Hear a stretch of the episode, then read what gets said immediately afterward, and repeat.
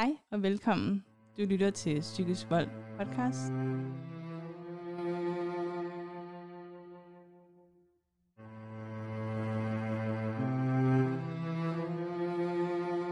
Og lige nu hører du Marie Andersen. Det er mig, der er vært. Og i dag har jeg fået besøg af en super sej og stærk kvinde, der skal dele sin historie med mig og jer, der lytter med. Og jeg insisterede jo stadigvæk på, at han skulle ikke køre mig hjem, så jeg ender jo faktisk også med at gå hele vejen hjem selv. Jeg kan huske, at jeg skynder mig over på den anden side af vejen. Der er sådan en lille resteplads ved en skov, der skynder jeg mig over, og så gemmer jeg mig faktisk der, til jeg er sikker på, at han ikke er i området længere. Fordi det har jeg jo oplevet før, når han har, har jagtet mig, at så har han ligesom været i området og cirkuleret, ikke? Og ja, man gør jo ikke noget, når man har en, en brækket tog. Det må også have været ret svært at balancere. Jeg tænker, at store togen har ret meget at sige for ens balance. Ja, altså det jeg gør, det er jo, at jeg prøver at, at komme væk. Men er, er du bange for ham? Jeg har tænkt rigtig meget over, om jeg har været bange for ham. Og det tror jeg egentlig. Og det er jeg stadigvæk den dag i dag. Bange for at møde ham. Men det er nemmere at være uvenner med ham og vide, hvor han er, mm.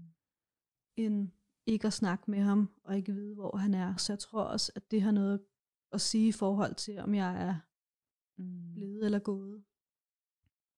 Og så sker der jo selvfølgelig en masse ting, jeg kan se her. Jeg har, har noteret, at så er jeg faktisk fremme til 1. 7. 14. Det er to år efter jeg møder ham først. Øhm, der er på hospitalet igen.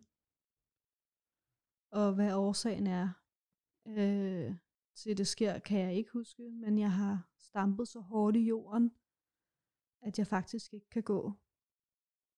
Mm-hmm. Og altså mine fødder er hævet, er jo hvad jeg kan læse mig frem til, fordi jeg husker slet ikke hospitalsbesøget eller noget som helst. Mm. Men, øh, men jeg kan ingenting. Øhm, og på det tidspunkt, der bor han lidt længere væk, stadigvæk i samme by. Der er egentlig ikke så meget at sige mere om, om den episode, fordi jeg husker den ikke. Jeg mm. ved bare, at jeg jo faktisk har bil hele vejen igennem, men igennem vores forhold, der flygter jeg jo rigtig mange gange, hvor han jagter mig i bil, hvor jeg gemmer mig og altså, mm. gør alt, hvad jeg kan for at komme hjem. Han har jagtet mig mange gange i bil også. Den ene gang har jeg bare ligget og cirkuleret og cirkuleret, for at, er han her, det er han mm. ikke. Parkeret hjemme, kommet ind, lukket min dør, og så ringer han og siger, nu er du kommet hjem. Så har han simpelthen bare holdt på en sidevej og holdt øje med, hvornår jeg er kommet hjem. Det er jo stalking. Ja, ja, nu siger jeg ja, fordi det har ikke skænket mig en tanke, at det har været, mm. været inde i billedet. Jeg har været til et firmaarrangement i, øh, i Ballerup hos min daværende chef. Og vi boede jo forholdsvis langt fra, cirka en halv time i bil. Og jeg skal hele tiden dokumentere, hvad jeg laver, hvem er der, og hvem sidder jeg sammen med. Mm. Og til mm. sidst så fortæller jeg ham, at nu kører jeg hjem. Og han bliver ved at presse mig, hvor, er, hvor jeg er hen. Så siger han, jeg er ikke stedkendt i Ballerup overhovedet. Men jeg er tæt på den her vej, og nu kører jeg hjem. Og jeg har min 16-årige kollega siddende i bilen. Jeg har lovet, at ham vil jeg gerne køre til en S-togstation, øh, så tæt på hans hjem som muligt, så han ikke skulle tage toget så langt alene. Jeg ender med at køre ham hele vejen hjem og undskylde, fordi fra strækningen, jeg ved faktisk ikke, hvor lang strækningen er, men fra Ballerup til Væksø er jo forholdsvis en, en lang strækning med en, der, der jagter en mm. og ligger op på siden af en, og man er bange for, at han kører ind i siden. Jeg ringer 112, og øh, de kan egentlig ikke rigtig hjælpe mig. De fortæller mig, at jeg skal køre ind til siden, og jeg skal sætte havariblink på, og jeg skal låse dørene i bilen. Det er nok bare ikke det, man lige har lyst til. Nej, jeg ved jo godt, at der mm. sker ikke noget, så jeg aftaler faktisk med dem, at de vil sende en, en patruljevogn efter os. Jeg skal bare selvfølgelig sørge for, at der ikke sker også noget, gøre mit bedste, mm. men sætte havariblink på, sådan så at de kan finde mig. Ja. Og jeg ender så også med at ringe til dem igen og sige, at øh, I behøver ikke at, at komme herud alligevel, fordi jeg har kørt ind på en tankstation. Jeg har fået ham til at stige ud af bilen, og i det han er næsten ved min bil, så trykker jeg speederne bund og kører derfra, sådan så jeg ligesom får et forspring. Det var ret smart egentlig. Og det forspring gør så også, at, at han faktisk ikke følger efter os længere. Så der, der skete ikke mere der, end at jeg så har noget, noget samvittighed over for den her dreng, som jo har overværet min samtale med politiet, og altså også været med i det her. Fordi det er egentlig meget imponerende, at du kunne tænke på den måde i situationen. Det var sgu egentlig ret smart. Men var det ikke, altså jeg ved godt, det også har været skræmmende, men var det ikke også lidt pinligt, at der sidder en anden i bilen? Det har jeg ikke tænkt så meget over, mm. faktisk. Nej. Overhovedet, det er slet ikke det, jeg er. Jeg tror, jeg er mere i frygten, hvis han kører i siden på os, eller op i røven, eller bremser mm. hårdt foran, så vi kører ind i ham. Ja. Fordi han har jo flere gange fortalt mig, at den, den farligste person, øh, man kan møde, det er dem, der ikke har noget at miste. Og ja. har ikke noget at miste. Mm. Så, så den har jo hele tiden ligget der, at det var sådan en person, han var. Jeg har lige læst en øh, bog, skrevet af Susanne Stavn, der hedder Velkommen til mit Marit, som øh, også handler om psykopat og sådan, hvilket jeg helt klart kan anbefale, at man læser. Men der siger øh, vedkommendes liv, som det handler om, også hele tiden, at hun frygter først den dag, han ikke har noget at miste. Mm. Fordi så ved hun ikke, hvad han kan finde på at gøre. Nej, de er jo i stand til at, at, at gøre det hele. Han har også udtalt flere gange, at, at hvis jeg, jeg blev gravid med hans barn, jamen så kunne han jo bare drikke sig i hegnet og køre ind i mig. Fordi så ville han få en mildere straf, men han skulle ikke være far. Så han vil ikke være far? Nej. Øhm, og alligevel de sidste to år, vi er sammen, tager jeg ikke p-piller. Mm. Og han vil rigtig gerne have børn. Men heldigvis bliver jeg ikke på noget tidspunkt gravid. Nej, og grunden til, at jeg også lød overrasket før, da du sagde, at han ikke vil have børn, det er fordi, at jeg oftest har hørt, at de altså psykopater og den slags gerne vil have børn, fordi så binder det mere til partneren. Altså det handler ikke om barnet, det handler bare om, at... Relationen. Ja.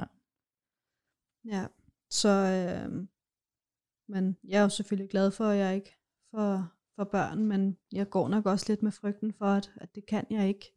Mm. Fordi øh, jeg går ind i et, et forhold og med tanken om, at der er ikke nogen af os, der har nogen sygdomme. Men halvanden år efter vi startede vores forhold, går jeg til, til lægen og finder ud af, at jeg har haft klamydia i halvandet år. I halvandet år? Ja. Hvordan kan de, kan de se det? Hvor lang tid man har haft Men det? Jeg har jo spurgt ham jo. Nå, ja. Øhm, og jeg må så gå i behandling for det. Efterfølgende ret positivt mm. har jeg mhm. så fundet ud af, at jeg kan godt få børn. Nå, ja, det, ja, det er det. Man kan risikere at blive steril, ja, det er rigtigt. Ja. Men, øh, så det, det er også en af de ting, og mm. han fortæller mig også, at hvis han havde været sammen med en, der havde haft klamydia, og han, han vidste på den måde der, så havde han da bare knust en pille øh, ud over hendes aftensmad. Mm. Altså, så han har også alle de der gode idéer. Og lad lige det her også være et skud til de fyre, der ikke øh, fortæller, at de smitter for eksempel kvinder med den slags, fordi at det har som regel meget større konsekvenser for kvinder, end det har med mænd. Øhm, men øh, hvad sker der så? Jeg prøver flere gange at komme ud af det her forhold. Øh, også ved at date andre fyre. Mm. Og det ved den her kæreste jo godt. Men øh, hvorfor opsøger du andre fyre? Er det fordi, de skal tage opmærksomheden fra ham? Det, det tænker jeg. Mm. Jeg har jo brug for, for det, som, som jeg har fået af de gode ting, og så tror jeg, jeg søger det i, i en anden. Men jeg har bare ikke været stærk nok til, når jeg så har set en, en fyr, til at, ligesom at skære båndet til, til ham den anden, så jeg er altid endt med at gå tilbage. Jeg synes også, han har brugt nogle, nogle feje tricks Jeg ser den her fyr, og han er, han er smadret sød. Der er slet ikke noget af, altså, at sammenligne. Men øh, jeg ender faktisk med at være hjemme hos ham. Jeg slukker min telefon, for ikke at vi skal være forstyrret af, mm. af hans mange opkald og sms'er. Øh, på det her tidspunkt bor han nede på den anden side af, af Holbæk, og jeg er i København. Mm. Og jeg tænder min telefon om morgenen. Det er i december måned. Og han øh, har skrevet til mig, at han ved godt, at jeg dater en anden fyr. Fordi det har han jo nok godt kunne lægge sammen med, at han ikke har fået lige så meget opmærksomhed, som, som han plejer. Men at jeg skal vide, at når jeg læser den her besked, så er han her ikke længere. Så jeg tror, det har været sådan febrilsk for ham, ligesom at sige, du er på vej væk, jeg er nødt til at have dig tæt på, jeg må gøre noget drastisk. Og så får han plantet en dårlig samvittighed. Altså, så, så det besøg, du så har haft nu her, kan du så forbinde med noget dårligt. Ja, for jeg husker det jo stadigvæk. Mm. Og jeg husker, hvordan jeg har sat alarmen til, til klokken 7 om morgenen, sådan så jeg kunne nå på arbejde. Hvordan jeg bare skynder mig alt, hvad jeg kan for at køre ned til ham. Fordi hvis han har begået selvmord, så er der nogen, der er nødt til at finde ham. Øh, så jeg kører ned, og jeg banker på og banker på, og han åbner ikke. Og jeg bliver ved. Og til sidst kommer han ud og, og vælter sådan rundt. Fordi mm. det viser sig, at han har taget en overdosis af morfin. Og håber på, at han stiller træskoene, da jeg kommer ind i lejligheden. Der har han faktisk skrevet et afskedsbrev. Og han har skrevet, hvilke mennesker, der skal kontaktes for ligesom at fortælle, at han er gået bort. Og han skriver ikke i brevet, at det er min skyld, men det fortæller han mig, at mm. det er dig, der er årsagen til, at jeg ikke ønsker at leve mere. Øh, så, øh, så hvad gør man så, når man mm. har, har mødt en, som har forsøgt at tage livet af sig selv? Så jeg ringer faktisk øh, 112 mm. og fortæller, at øh, ja, jeg har fået den her sms, jeg kører ned til ham, og hvad jeg ser. Og de siger, at vi kører ud til ham. Og når man har med sådan noget at gøre, så er det ikke ambulancefolkene, der kommer ind først. Så er det politiet. Fordi hvis der er sket en forbrydelse, ja. det kunne lige så godt være mig, der havde været inde og, og sluttet hans liv. Mm. Øhm, men han ringer jo så til mig, og bliver sur over, at jeg har kontaktet de her mennesker, for at han ligesom kunne få hjælp. Han bliver kørt til, jeg tror det er Holbæk sygehus, men fordi at der ikke er en psykiatrisk afdeling i Holbæk, så bliver han kørt, eller får han tilbud om at komme til Slagelse. Mm. Men fordi at han er over 18, så kan han godt sige nej tak og han vælger at sige nej tak, fordi hvis han siger ja til at komme til slagelse, skal han selv betale for at komme hjem. Øhm, han forsøger faktisk også derefter at få noget hjælp selv, så han bliver også indlagt på en psykiatrisk afdeling, hvor jeg også kommer og besøger ham. Og han ender også med at blive udskrevet uden diagnoser, uden nogen former for psykologhjælp, medicin, ingenting. Mm. Jeg tror, han gør det for at vise mig, at nu jeg har det også svært, og jeg, mm. jeg søger hjælp nu. Så nu, nu skal vi nok få det godt sammen. Så hele det her selvmordsshow, hvad tror du om det? Tror du, han mener det? Eller det er det spil for galleriet? Jeg tror, det er en del af hans plan. Jeg tror simpelthen, at det har været... Han har mm. kunne lide rosen i det, og... Det gør nok også sindssygt. Hvis han kunne give mig dårlig samvittighed, for at jeg tager livet af mig selv, så føler jeg jo nok, at jeg skylder ham noget, ikke? Altså, det er virkelig sådan ondskab, det her, synes jeg. Han har virkelig bare siddet og tænkt, hvordan rammer jeg dig allerhårdest?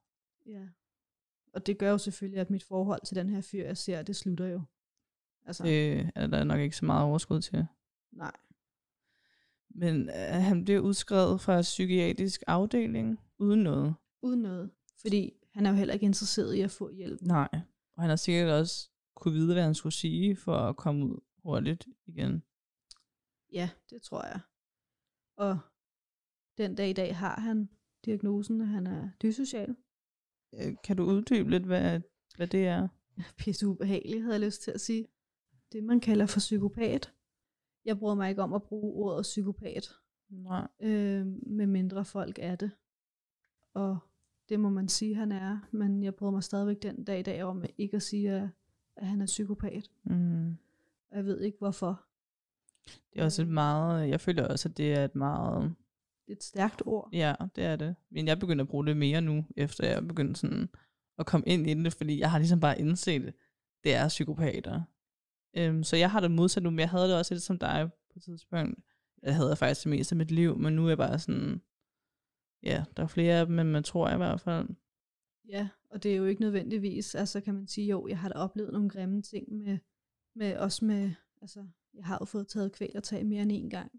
Og også en gang, hvor jeg lagde armene ned langs siden og sagde pænt farvel til livet. Øhm, har fået taget kvæl og tag op ad væggen, hvor jeg ikke har kunne, kunne røre jorden, hvor også man siger, nu er det farvel. Gryder i ansigtet. Øhm, altså rigtig mange grimme ting. Men jeg har egentlig undskyldt det lidt hver gang, for han har jo fortalt mig, det var, jo, det var min egen skyld. Mm. Jeg havde jo gjort et eller andet, for at han reagerede sådan. Var der noget i dig på noget tidspunkt, der godt vidste, at, at det ikke var din skyld? Det har jeg jo godt vidst. Mm. Men han sagde jo modsat. Så var det jo nok det, der var det rigtige. Uanset ja. mine følelser. Men det er jo også det der med, jo længere ind man kommer i sådan et spil, jo mere usikker bliver du på dig selv. Og det der med, jo mere usikker du er, jo mere afhængig bliver du af ham. Så det der med, at man tvivler så meget på sig selv, det gør også bare, at man læner sig mere op af ham, uanset om det, han siger, er rigtigt eller forkert, fordi man bare har fået plantet ind i hovedet, jamen, han er den stabile, han må, han må vide, hvad der er rigtigt. Ja, for jeg blev der jo. Ja. Set, hvad, hvad der ligesom blev budt mig. Ja. Øh, jeg forsøgte mig også at, at date en fyr, som boede i samme by som os. Og på det her tidspunkt, jeg møder ham, der vejer jeg cirka 70 kilo. Jeg er 160 cm høj. Det vil sige, jeg er ikke... Altså, jeg kunne godt tabe et par kilo, uden det ville betyde noget, men jeg kommer faktisk helt ned og veje 47 kilo. Wow. Over hvor lang tid? Det sker faktisk forholdsvis hurtigt. Mm. Jeg, altså, jeg bliver bare ved at tabe mig. Jeg føler jo, at jeg spiser, men Altså, det er stress. det, det tror jeg. Mm. Altså, jeg har det, jeg har det jo rigtig skidt, faktisk. Øhm, og jeg tænker jo bare, Nå, men, nu har jeg tabt mig, det der, det er da mega fedt. Det er godt nok mange kilo, du har tabt. Det er det. Øhm, men jeg ruller meget på det her tidspunkt, og vil så rulle ud til ham her. Altså på rulleskøjter, Ja. hvad? Okay, fedt. Det gør jeg også. ja. Øhm, og jeg tager jo tights på, fordi det synes jeg er fedest at rulle i, og så Mm. har jeg bare taget en hættetrøje på. Og den her dag er en dag, hvor at ham her, ekskæresten, har været i retten og fået en meget, meget mild dom. Øhm, så det skal han fejre. Og det er egentlig ikke noget, jeg har lyst til at komme nærmere ind på, hvorfor han har været i retten. Øhm, fordi Mm. det har ikke noget med ham og jeg at gøre. Nej. Det er nogle beslutninger, mm. han selv har truffet. Men jeg skal ikke være sammen med ham den dag. Og jeg ved egentlig ikke, hvorfor, men han skal være sammen med en kammerat, og jeg skal jo rulle, og det passer mig jo egentlig rigtig fint, fordi jeg dater jo den her fyr. Og så får jeg at vide, at øh, jeg skal ikke rulle i tights, fordi at øh, så vil alle øh, de der gamle ulækre mænd, de vil kigge på min røv, mens jeg ruller op gennem byen. Mm. Fordi jeg jo bare havde sagt til ham, at jeg ruller bare op gennem byen og ruller hjem igen. Og det bliver vi egentlig lidt uvenner over. Mm. Øhm, og han er hos en kammerat, som, som bor de her igen 350 meter fra mig. Og det er jo smadret fint, han, han er der. Og jeg fortæller ham så, du skal ikke følge efter mig. Øh, jeg ruller hjem nu. Og så øh, pakker jeg dine ting. Og så skal jeg nok komme over med dem. Jeg sætter dem øh, ved din bil, så du kan få dem med dig. men han følger faktisk efter mig, og vil jo gerne ind, men jeg vil jo ikke lukke ham ind. Men jeg har pakket hans ting, og han får posen ud af døren, hvor han så også skubber til døren, men jeg har engang taget min rulleskøjter af nu. Så jeg når heldigvis at gribe fat i døren, og får selvfølgelig hudafskrabning og sådan noget på, på hånden. Øhm, og mens alt det her står på, så står han jo og råber og skriger ude på vejen, så naboen kommer ud. Og han ender faktisk også med at gå ind, fordi han tør heller ikke være ude længere. Mm. Og det, øh, jeg er inde et stykke tid, fordi jeg kan godt høre, der sker noget udenfor. Der kommer nogle, nogle brag, og det lyder som om, han udlægger min bil. Og jeg går ud og ser, at han har ødelagt begge mine bagdøre, har han givet en kæmpe bule. Han, er han stadig derude? Nej, han er gået. Øh, jeg mindes, han måske havde nogle ting i min bil, han gerne ville have. Jeg, mm. kan, ikke, jeg kan ikke huske det. Men i hvert fald, så øh, ødelægger han sidedørene. Han ødelægger det ene håndtag, og så sparker han bag på bilen, så hele bagkofangeren den bliver, altså bliver skæv. Nu er det en Aigo, så det er lidt en plastikbil. Mm. Undskyld. Men jeg kører den selvfølgelig på værksted, og jeg laver faktisk også en anmeldelse til, til politiet, og min veninde og hendes kæreste kommer, og min udlejer kommer også ud, og naboen kommer ud, og jeg fortæller jo, at nu, nu er det altså slut mm. med, med alt det her. Jeg har også øh, fået at vide af politiet, at hvis jeg trækker den her anmeldelse tilbage, og ikke går hele vejen, så kan de altså ikke hjælpe mig mere. Mm. Øhm, Fordi det er sket før? Ja, jeg har jo snakket med politiet flere gange. Øhm, jeg har også været på politistationen, hvor jeg, at jeg kommer ind, fordi han jagter mig, og de siger jo, der når man ringer til politiet, så siger hun så i telefonen, jeg synes, du skal køre til nærmeste politistation. Og det gør jeg. Og jeg parkerer, og jeg skynder mig ind og siger, I bliver simpelthen nødt til at hjælpe mig. Altså, den, den er helt gal. Og de siger, vi kan, ikke, vi kan ikke hjælpe dig. Altså, han følger ikke efter dig nu. Og Jamen, det er så sygt det der. Altså, hvad fanden skal man så gøre? Ja, jeg husker tydeligt, hvordan jeg sagde, vi ses til min begravelse, og så smækkede jeg døren. Altså, jeg er, er stadigvæk dybt chokeret ja. over, at... Altså, hvad, hvad, hvad er det så, de vil have, der skal, der skal ske? Ikke? Skal du være død, før at, at de kan komme efter ham, eller hvad? Ja, fordi der er jo også noget i forhold til, hvornår man kan lave en anmeldelse. Mm.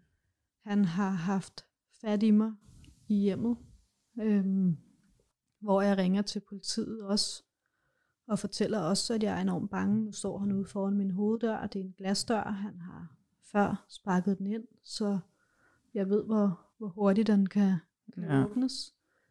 Men om vi var kærester, så siger jeg, ja, nej, jeg ved ikke helt, hvad jeg skal sige.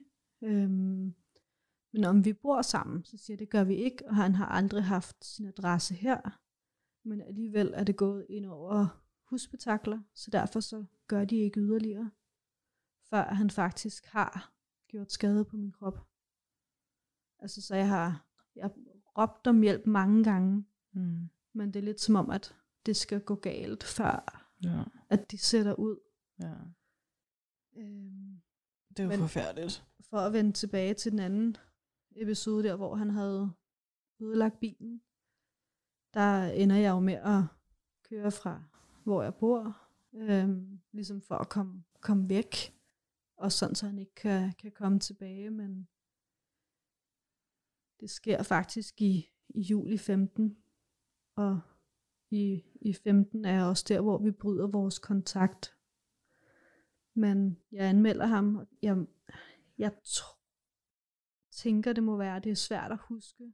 Øh, I juli 15, som jo er, er tre år efter vi, vi mødtes første mm. gang. Øhm, og vi har sidste kontakt i oktober måned 15. Men der har jeg jo anmeldt ham og vi kommer også i retten, hvor han ikke dukker op. Mm. Men han bliver så dømt skyldig, og skal så erstatte min bil, fordi den er blevet smadret. Øhm, ja. Man har også før haft anmeldt ham for, for vold, hvor at jeg har haft sagt det til en veninde, som har talt med en anden veninde om det. Og i min verden, så må man gerne tale med så følsomme ting til hinanden, når det rammer på den måde. Mm. Øh, så derfor er jeg ikke sur over, at hun har sagt det. Men hende her pigen, hun sagde det til, hvis hun ikke havde en relation til den her ekskæreste. Mm-hmm. Så han endte faktisk med at få at vide, at, at jeg havde anmeldt ham for vold. Okay. Og det, der er vigtigt at sige, det er jo også det, hvordan jeg oplever tingene. Jeg er helt sikker på, at hvis du spørger en af de relationer, som jeg måske har nævnt i dag, så er deres oplevelse anderledes. Mm. Fordi man er et helt andet sted. Det jeg har lyst til at sige, det er en parallel verden. Men han fortæller mig også, at, at hvis ikke du trækker den her voldsanmeldelse tilbage, så slår jeg dig ihjel og slår din familie ihjel. Det er jo derfor, der er mange, der ikke anmelder ting. Ja. Det gør bare nærmest det hele værre. Og jeg tør jo ikke at indrømme for ham, at jeg har anmeldt ham. Og jeg kan ikke huske helt præcis, hvad jeg fortæller ham. Men jeg fortæller ham i hvert fald, at det er, det er nogen, der har hørt det. Så, øh, så det er jo derfor, at, at der er nogle andre, der har anmeldt det. Jeg er bare blevet kontaktet mm-hmm. af politiet, og jeg skulle komme til afhøring, og jeg først der vidste, hvad det drejede sig om. Ikke? Mm. Øh, men jeg tror, at, at mange mennesker er, er sky for det her, fordi jeg er jo selvfølgelig mange af mine oplevelser, har der været andre, og nu siger jeg fremmede mennesker involveret. Jeg har haft fuld oppakning på cyklen, en hund i hånden og en gulvmop i den anden hånd, og et tørrestativ, hvor han råber nogle grimme ord, og jeg råber noget tilbage, og så kommer han og skubber mig i jorden. Og de her ældre mennesker, som, som ser det ske, passerer egentlig bare. Mm. Der er ikke nogen, der, der rejser mig, eller mm. det er bare mig selv. Øh, jeg har formået at blive jagtet og kørt ind foran et hus, hvor jeg, altså jeg græder, og min daværende kæreste kører ind ved siden af mig, hvor at ham mand, der bor i huset, jo kommer ud og spørger, om, om jeg er okay, om han kan gøre noget. Og trods for, at jeg græder, og jeg er skrækslagen, fortæller jeg ham, at alt er okay. At det bare. Meget tydeligt, at det er det jo egentlig ikke. Ja. Så jeg har også slået, altså i den periode, ikke? Mm. Jeg har, kan jeg huske flere gange, jeg boede til, til leje, øhm, hvor jeg kunne stå hjemme, og jeg kunne kunne råbe, velvidende, han sidder lige på den anden side af væggen og kan høre mig, men jeg har råbt, at han skulle ringe efter politiet. Men det har han aldrig gjort. Okay. Øhm, jeg havde en, en kammerat en dag i sovne. Det var i april måned, kan jeg huske. Det må så have været, har det været april 14. Så hvad, hvor gammel er jeg der? 25? Tror jeg bliver 26 mm. år, så jeg har stadigvæk været voksen nok til at vide, at, at det er forkert, det der sker, ikke? Øhm, mm.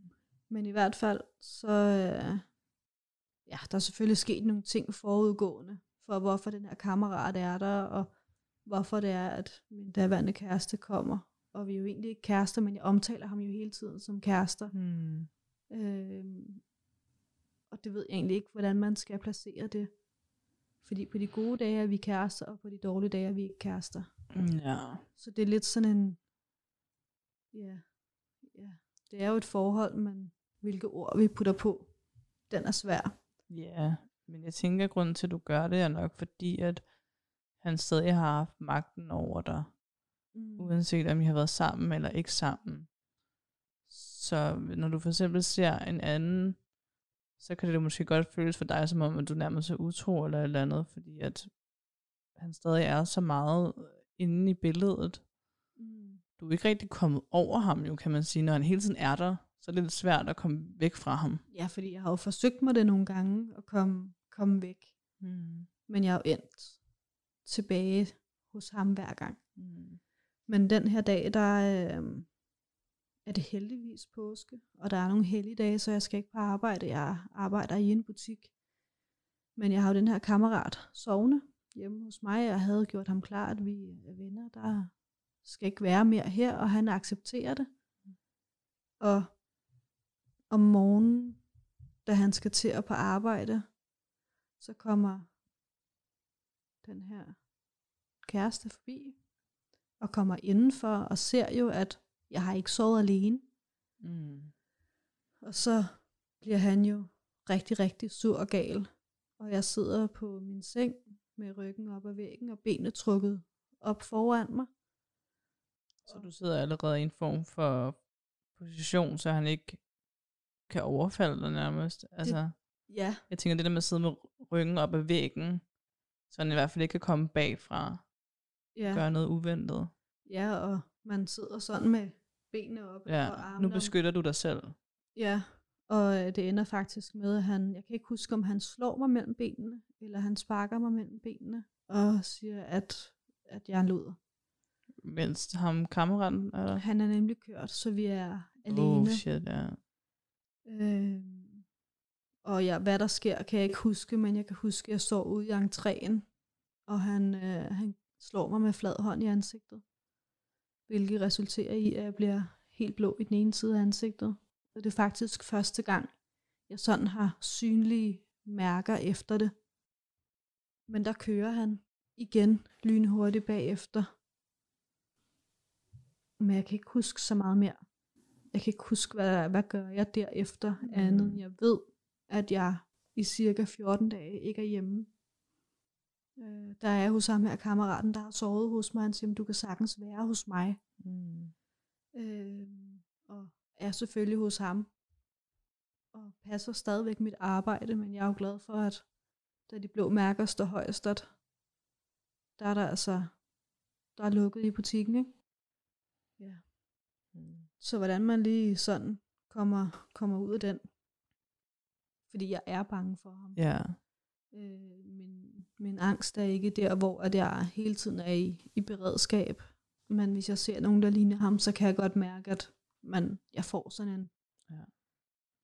Det er vel også en eller anden form for, at hvis du ser nogen, der ligner ham, det er jo din krop, der fortæller dig, at den her person er farlig. Jeg tror også, det er det, jeg er ked af, jeg ikke har lyttet efter. Mm. Altså min egen kropsreaktion. Jeg har jo bare været i det og troet, det var normalt, at... Ja, men det er jo det her overlevelsesmode, man er i. Ja, også fordi jeg, jeg er blevet budt enormt mange ting, de ting, jeg har fortalt om allerede nu. Altså, hvis jeg skulle fortsætte, så er jeg først færdig i morgen. Mm. Trods for, at det her forhold kun har varet tre et halvt år, ikke? Mm. Øhm, men en af de ting, som, som vi jo startede med at tale om, var også, hvem var jeg? Hvem var Stephanie, inden hun mødte mm. ham her? Jeg glemte også at fortælle, at du faktisk ikke er anonym. Altså, det er dit rigtige navn. Ja, det er det. Det eneste, jeg har valgt at sløre, det er hans navn mm. og, og byerne, fordi det gør egentlig ikke nogen ændring på min mm. fortælling. Og hvorfor er det, du gerne vil stå ved med navn og fortælle din historie? Jamen, det handler jo også noget om, at jeg står, står ved det, jeg har oplevet, og jeg fortæller gerne om det. Mm. Og jeg tror på, at hvis jeg står frem med, med navn og fortæller, hvem jeg er, så kan det måske gøre noget ved dem, som, som er, er bange og ikke tør komme frem med deres historie, som måske kan tænke, okay, hvis bare jeg er anonym, mm. så kan jeg måske gøre det. Ja. Fordi vi to talte jo også om, at der kunne komme nogle konsekvenser efter det her. Mm. Hvor ja. At jeg ligesom er meget på, at det her det er min historie, det er mine følelser, det er det, jeg har oplevet. Øhm, og virkeligheden for ham kan jo godt være en anden. Mm. Ja, det er den nok. Ja, og der er jeg også kommet til, at det er også okay. Det er okay, mm. at han føler anderledes. Men, men jeg var jo en, en stærk pige, inden jeg, jeg mødte ham. Jeg havde styr på økonomien. Øhm, og det har jeg egentlig altid troet, jeg havde. Indtil jeg talte med min søster, som fortæller mig, at men det havde du jo ikke. Du brugte jo alle dine penge på ham. Mm. Og så kom jeg jo til at, at tænke over, at jeg faktisk også har haft taget et lån. fordi jeg ikke kunne få det hele til at slå til. Og det lyder også som om, at det er meget atypisk dig at Ja. gøre sådan noget. Det er det bestemt også. Så kan det godt være, at det kun var 10.000, jeg, Mm. jeg ligesom lånte, men det var jo mig, der primært handlede og alle de her ting, og så er det jo dyrt, når man Mm. altså skal forsørge to, samtidig med, at jeg skal sørge for, at han får, får nyt det ene og nyt det andet. Og, Sagde du nogensinde til ham, "Øh, nu må du lige Nej. punge ud? Aldrig.